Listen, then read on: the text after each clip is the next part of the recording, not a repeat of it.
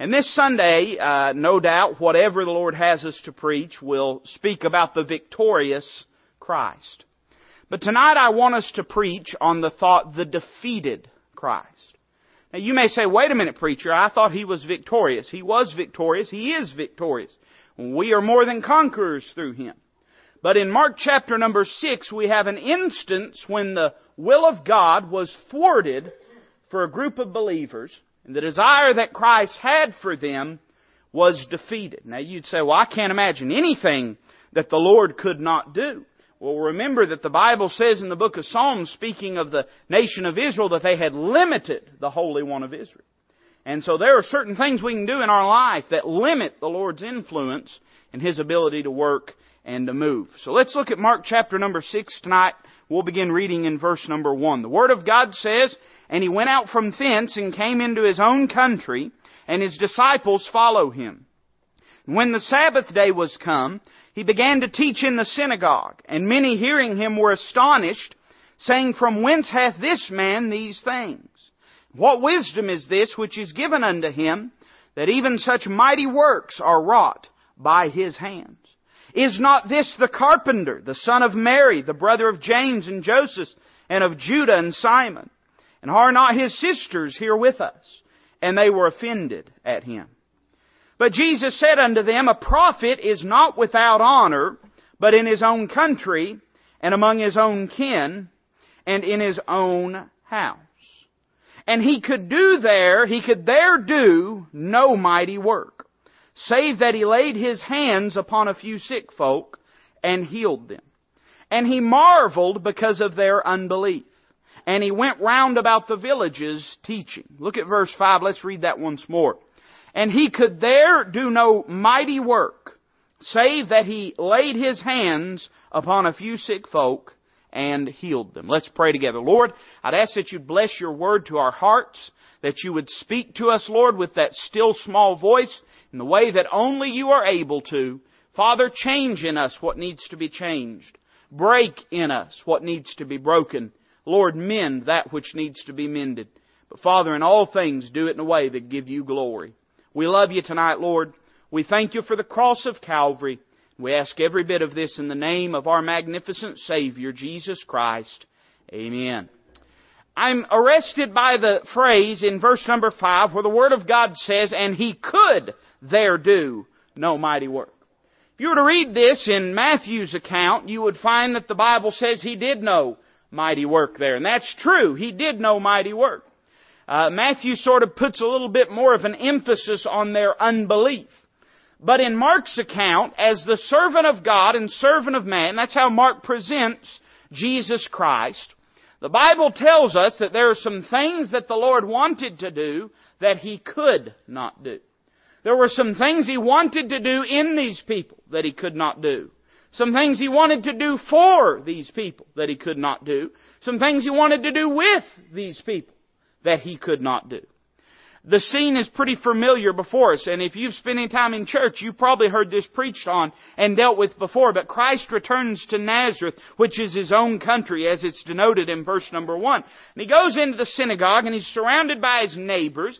He's surrounded by, uh, no doubt, family acquaintances. He's surrounded by people that have known him since he was just a little boy. He begins to teach in the synagogue, and they ask three questions about him. The first thing they ask is, where did this come from? Where is this wisdom that he has? How did he get such wisdom? And then they ask, how did he do these great and mighty works? And then they ask, is this really the person that we know? And then the Bible gives this sad commentary in verse 3 that they were offended at him. Let me say there's a danger in familiarity. There is. There's a danger in familiarity. You get used to it. You get used to what God's doing, and you grow to not appreciate it. And uh, when they looked at him, they didn't see the Son of God. They saw the Son of Joseph. We know he wasn't the son of Joseph, but in their mind, in, in, in their heart, in their, he said, they said, is not this the carpenter? Just like his daddy. He's a carpenter. That's all they could see him. If they could see him for who he truly was, they would have known he wasn't the son of Joseph. Rather, he was the son of God. But sometimes that familiarity can blind us to some things. We get used to each other. We get used to our church. We get used to the pastor, the Sunday school teacher. We get used to our loved ones. We get used to uh, the environment and atmosphere of worship at church. And sometimes we get to the place where we don't appreciate it like we ought to. That's true of me even as a pastor. It's easy sometimes to get familiar with the pulpit, not treat it with the hallowedness that you ought to treat it with when you walk up to it. There's a real danger in getting familiar with things. It's not to say you shouldn't be familiar with them, but it's to say you ought to be vigilant when you are familiar with them as to what that can do to you. You'd be amazed. You hear people say all the time around here, and I agree with this, uh, with our church and the way we worship and the way God moves. They'll say, you don't get this everywhere. And that's true. Sometimes it shock you to know how it is in some other places. But we get familiar, we get used to it. I get used to it, and I'm sure you do too. We all struggle with that. And the same thing could be said even about the Lord Jesus Christ. Sometimes we just get used to some things about Him. We get used to the fact that He loves us. Now stop and think about that. If there's ever anything that you ought never get to the place where it just loses its new shine, it ought to be the love of God. The God of all the universe loves you. He cares about you.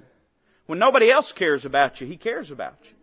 When nobody else is interested in what's going on in your life, He's interested in what's going on in your life. When nobody else can understand, He's touched with the feelings of our infirmities. That ought to move us. That ought to motivate us. That ought to change us. But we get used to it. We just assume that, uh, and, and it's good to know the love of God always will be there, but sometimes it's, it's dangerous to grow to the place where we don't appreciate it. I believe we get sometimes familiar with the idea of the Bible. I don't know how many of us are really familiar with the Bible, but we get, I, I, we get familiar with the idea that we have a Bible. And you'd be amazed what it took for you to have a Bible sitting in front of you. Perfect, inspired, preserved. Everything in it is exactly what's supposed to be in it. There's nothing in it that shouldn't be in there, and there's nothing in it that ought to be there that's missing. It's exactly what it ought to be. That's, that's a wonderful, precious thing. But we grow familiar with it, and we take it, and we, we get in the car, and we toss it up into the back window, and there she sits until it's time to go to church, dust it off, and bring it out, and present it to the church family to prove you still own one again.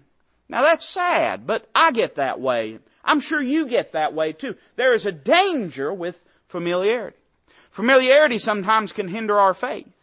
Sometimes we get tossed in, into an environment where we must depend on God. You know, one of the reasons that our faith is so small today is because we live in such a comfortable environment. I'm not saying we ought to sell everything we've got and, and go live in a monastery somewhere or some kind of nonsense, but, but, but it is a fact that there's very few of us that really have to depend on God. I mean, most of us, the government wouldn't let us starve if we was about to starve.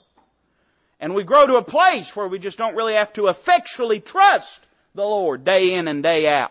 Oh, we trust Him for some leisurely things, and we trust Him for some, some toys and some, some comforts and some distractions and, and, and some recreational things. But to trust Him for the very sustenance of life is something that most of us have never had to experience. And so our faith grows weak.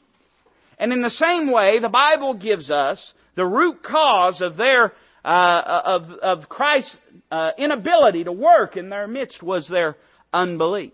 And I want to say a few words tonight, and uh, I've already said more than a few words, but I'm going to say just, just four thoughts tonight that I want you to notice. I want you to notice first off the will of the Savior. The Bible does not say He did not want to do a, a, a mighty work there. The Bible does not say he had no interest in doing a mighty work there. The Bible does not say he forgot to do a mighty work there. The Bible says, in fact, that he could not do a mighty work in their midst, and that tells me something. He had a desire to do a mighty work in their midst. He wanted to do something great in their presence. And is that any surprise? I mean, I understand that He is, is a hundred percent God, but I also understand that He's a hundred percent man. And no doubt you just like Him and, and me just like Him, if there's anybody that we want to reach, it's those that we know the closest and the best. Probably those that we hurt the most for are our loved ones and our family members. And no doubt Christ, just like you or I, He wanted, I mean, if there's anybody He wanted to be able to reach, He wanted to reach those that were in Nazareth. He had a desire to do something because he loved them and he cared about them. He wanted them to see great things happen, things that had happened in other cities, in other towns, in other villages. He wanted to see them happen there. And that was his will for them. I, I, I don't know what the will of God is for you in a lot of particulars and details, but I do know this, that it's the, it's the will of God that God be able to work in you and through you and by you. It's the will of God for your life that He be able to powerfully work in your life and in the lives of others through your life. Over and over again in Scripture, example after example is given of people that were ordinary, people that were insignificant, people whom you would never guess God would or could use, and yet they were the very people that God used to uh, do great and marvelous things. We've started preaching through Hebrews chapter 11. I'm always impressed when I come to the end of Hebrews chapter 11, and it goes down a laundry list. I mean, the Hebrews writer said time would fail me to tell you of all these, and he names a few people, and then he quits naming people, and he just starts naming things that people did through faith, how that they uh, wrought righteousness, how they subdued kingdoms, how that women received their dead back to life, how that great and mighty things were done through faith and by faith in their life. And the Hebrew writer then says, seeing we also are compassed about with so great a cloud of witness. Now, when he says that, he's not talking about your mama and papa. I mean, if you want to believe that, that's fine. But he's saying the same way that they had people watching their lives, we have people watching our lives. So let us run with patience the race that is set before us, looking unto Jesus, the author and finisher of our what? Of our faith so that He might do something great in our lives. God wants to work in your life. God wants to see you get victory over sin. God wants to see you have a vibrant and powerful prayer life. Prayer is something that I think we've seen so little of it done, and we've seen so little accomplished by it because we've seen so little of it done that we greatly underestimate. God's commentary on prayer is that the effectual fervent prayer of a righteous man, righteous man availeth much and the examples that he gives concerning that prayer. He speaks of, of Elijah and the power that prayer had in Elijah's life. And Elijah, by the way, was probably the most powerful prophet. At least he was the most impressive one, amen, uh, that we have in all of Scripture. And God tells us that the secret to his life, he was a man of like passions as we are. He had problems, he had failures, he had mistakes in his life, but because he was a man of prayer and a man of faith, God did great things through him. God wants to do great things through you and through me. I'd highly doubt you'll ever call fire from heaven.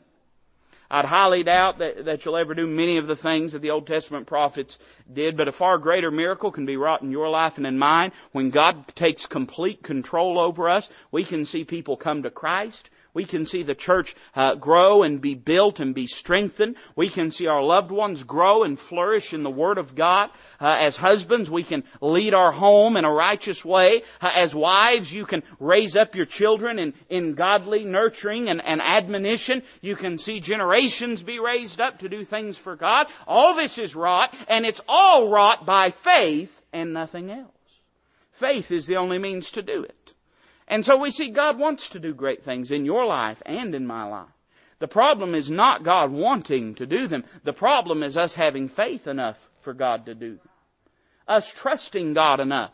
Uh, you know, and, and I don't know if I'll be able to share all of it because time would fail, just like the Hebrews writer. But isn't it interesting? You know, is, is faith, now stop and think about this. If miracles were given to or to provide faith, then why in an atmosphere of unbelief was he unable to do a miracle? Some have said, well, the purpose of miracles was to cause people to have faith in him. Is that true? If that was true, wouldn't you think in the place where there was no belief that a miracle would have been performed? Wouldn't it make sense if, if faith was, if, if miracles were given to, to birth faith in people's hearts? If, if that was the reason that they were given, wouldn't you think that in places where no one believed on him, that'd be the very place for him to do a miracle? Doesn't it make sense that the deeper the darkness, that would be the very place uh, for the light to shine? And yet that's not the case. And the reason is because the purpose of a miracle was not necessarily to provide faith for those that had no faith, but promote faith within those that had already exhibited faith.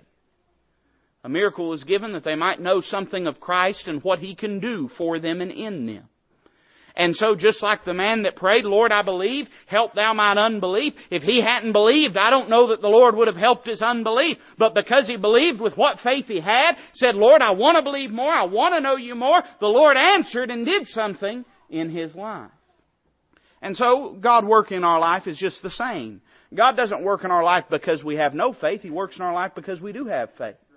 Because we've trusted Him. Because we have uh, enabled Him to do things in our life in response to our faith. We have put our trust in Him and so He can work and move. We have, can, I put it this way? Some of you know what this is like and I, and I just, I, you know, all my examples anymore have to do with my little boy because that's, that's all I do anymore, you know? I mean, it's all me and my wife do. We sit around and we stare at him. That's life for us now.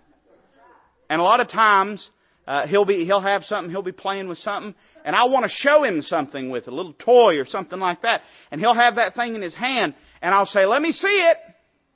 And he'll look at me. And I can tell he's studying, you know. He, he's trying to get all of the components of the situation in hand before he makes a decision. And I'll say, I'll give it right back. I just want to see it. I want to show you something. And he'll look at me and finally he'll lift that toy up and put it in my hand and I'll take it and I'll show him something. And then, of course, it's the greatest thing in the world he's ever seen because he's he's like 16 months old, and I mean he ain't been around the world, so it's he's not he's not difficult to impress. But faith is sort of that way. God says, "I want to show you some things," but He can't show you some things unless you'll give things over to Him, unless you'll trust Him. Unless you'll open your heart to Him, unless you'll surrender to Him. But you'd be amazed if you'd surrender it into His hands what He can do with it hand it right back to you greater than what you ever gave it to Him. So we see His will. He wanted to do some things. But I want you to notice His work that He did. It says He could do, He could there do no mighty work save that He laid His hands upon a few sick folk and healed them. That tells me this, that the work that they saw Christ doing was nothing compared to the work that Christ was able to do. God did do some things in their midst. There were a few, and I'm glad that even though God does deal with us in a corporate manner, it never entirely overrides the individual manner with which God deals with us. You say, well, what do you mean by that? Well, look what the Bible says about Jews. The Bible says uh, uh about Jews in 2 Corinthians chapter 3 that, that they collectively and corporately as a nation, that the veil is, is over their eyes in the reading of Moses. But then Paul says, nevertheless, it shall be taken away. Not the veils shall be taken away, but the veil singular shall be taken away if they'll turn and believe on Christ. In other words, even though the Jews, uh, by and large, uh, will not turn to Christ until He returns in power and in glory, a Jew can turn to Christ and be gloriously born again. And so God's corporate dealings with us never uh, in, in, any way completely negate God's individual dealings with us. And though as a community, the place of Nazareth would not trust the Lord, they, they could not see Him for anything other than the carpenter's son, there were a few people that He was able to deal with, a few people that would put their faith in Him, and because of that, He healed them and did a work in their heart and life. Here's the remarkable thing. Now stop and think about this grammar here. He could there do no mighty work, save that he laid his hands upon a few sick folk. That tells me this. That tells me that when he did that work, it was a mighty work. Isn't that what it means? Save this? He's saying he couldn't do any mighty works except, and then it names a few things. Now those are mighty works. I don't know about you, but I'm not able to. We, see people healed all the time, but it's not because of me. Uh, we don't. I don't. If I, listen, if I slap you, it's not because I'm praying for you. It's because somebody needs to pray for me. Amen. I, I, I don't believe in, in none of this faith healer nonsense, and the Bible doesn't teach it anywhere. Uh, if, if there was one genuine faith healer in the entire world that could at his whim and will heal people, he'd be the king of the world. And kings and emperors would come and bow before his feet. But that's not the case because no one, and by the way, there is one that can, can heal at His will. And one day kings and emperors will bow at His feet. That's not my message, but I thought that was good, didn't you? But, uh, I don't believe in any of that nonsense. But we see people healed all the time in response to prayer. The book of James teaches that. James chapter 5. The prayer of faith shall save the sick. And it is scriptural to pray for those that are, that are sick, and if it's the will of God, He can heal them. That's a remarkable thing. I mean, we could give testimonies about things that God has done that have baffled doctors. I mean, some of you could tell me stories about standing there looking at a doctor and a doctor looking at you and you both trying to figure it out. And finally one of you speaks up and says, well, it must just be God because nobody else could do it. That's a mighty work. That's remarkable. God could do that. It's a greater remarkable thing when a spiritual miracle takes place in our lives. Both with the birth of a, of a sinner into the family of God through the new birth, being born again by the Spirit of God, that's remarkable.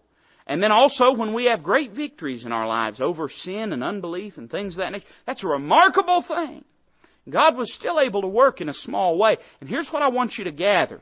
It, no doubt those people that were healed went home and they told their family and they rejoiced and they said, Oh, who could believe? Look at the mighty, wonderful thing that God has done. But don't you know that Christ must have just shook his head and thought to himself, they're rejoicing over the scraps when there was a whole feast for them. There was a whole feast for them. They're rejoicing over these things and that's wonderful. No doubt he shook his head in pity and said, I had so much more for them if they just would have trusted me. And I wonder sometimes if God does that with you and I. If we pray and ask God and God moves and God responds to our pitiful faith that we have managed, I mean, you know, you hear enough preaching, you can't help but have a little bit of faith. I mean, that's just a reality, you know. I mean, you hear enough preaching, you can't help but have a little bit of faith, and God responds, and we say, Oh, how marvelous! I'm satisfied with what God's done. I wonder if God looks down from heaven, shakes his head, and says, Oh, there's so much more I want to do for you. There's so many more things I'd love to do for you. I, I, I would love to see you with, with, gain so much more victory over sin in your life.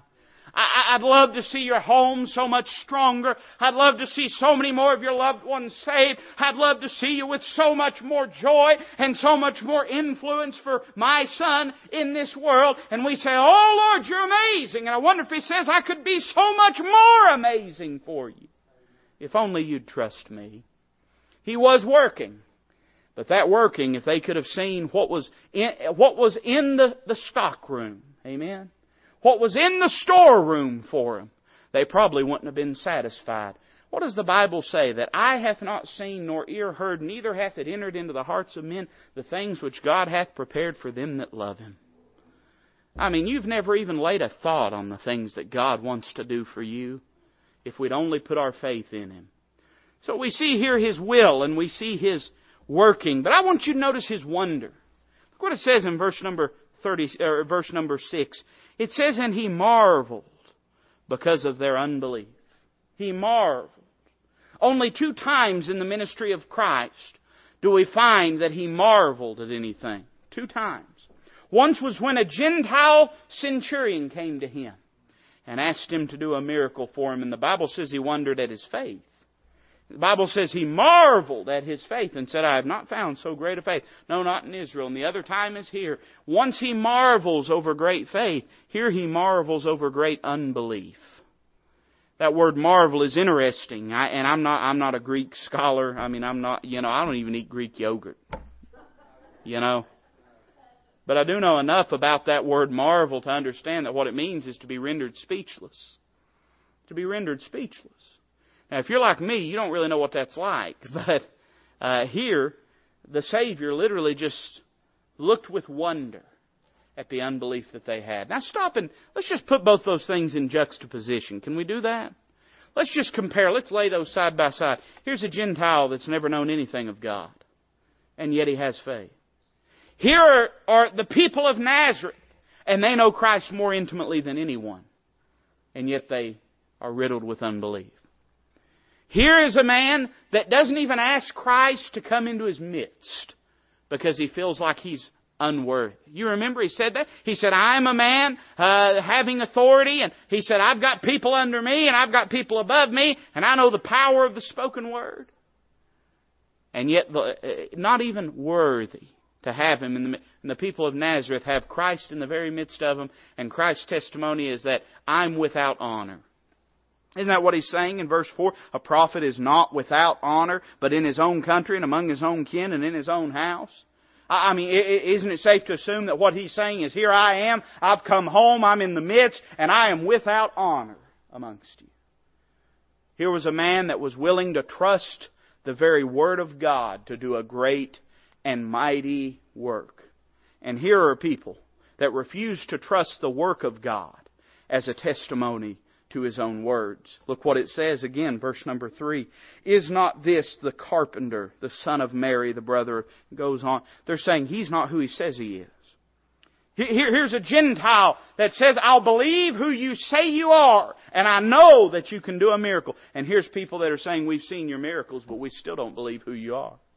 If that does nothing, it should make us marvel the way that Christ marveled at the miraculous influence of both faith and unbelief. The fact that faith is able to overcome so many things when it takes root in our life. You know what faith is, don't you? Faith is simply trusting the revealed God trusting who God has revealed Himself to be. Faith cometh by hearing, hearing by the Word of God. In other words, faith is not just a belief in, in any God. Uh, faith is not a belief in the God that we want Him to be, but the way that God has revealed Himself, the things that He said He would do, and the things that He has shared with us. It's putting our trust and commit into that and, and, and living in light of that truth. And you'd be amazed if you'll put your faith in God. Uh, you'll find over and over and over again, He'll, He'll be proven faithful in your life. And faith grows. Unbelief is the same way, though. Unbelief is an unusual thing because it changes your perception of things, just the way faith does. You may have heard the old adage before, uh, when you hear hoofbeats, you don't think zebra. Have you ever heard that before? Do you know what, what that's telling you? It's telling you that uh, there's an assumption that's reasonable to make. And the funny thing about it with both faith and unbelief is they have a miraculous way. Uh, faith has a way of, of putting trust in, every, seeing God in everything. Everything. Everything that takes place, seeing the hand of God. And unbelief does what it can to, to dislodge and, and, and uproot God from every circumstance and situation of your life. To where you look around and you declare, God is nowhere just like the people of Nazareth did. They looked around and said, I don't see God anywhere, and yet He was right in front of them. He was right in front of them. That's the thing that, that marveled the Savior, is that here He was, I mean, standing face to face. Not only did they know his human testimony, but they knew his divine testimony. And here he is right in front of them, doing miracles, performing great things, teaching with wisdom that drips from the heavens. And they say, Who is this? And they were offended at him. By the same token, faith can take a Gentile that's never known God and cause him to look for him and see him in a meek carpenter from Nazareth and trust his word and see God move and work. So we see his wonder. But then finally, I want to say a quick word about his witness. Matthew almost puts this in a more clear manner. I, I, I told you that Matthew places an emphasis on their unbelief, and, and, and Mark places sort of an emphasis on Christ's inability to move and work. Uh, but uh, the book of Matthew says explicitly that he could do no miracle there because of their unbelief. And the testimony that Christ gives when he marvels, he says, You are a people of unbelief. You are crippled by your unbelief. Because of this unbelief, I can't move, I can't work.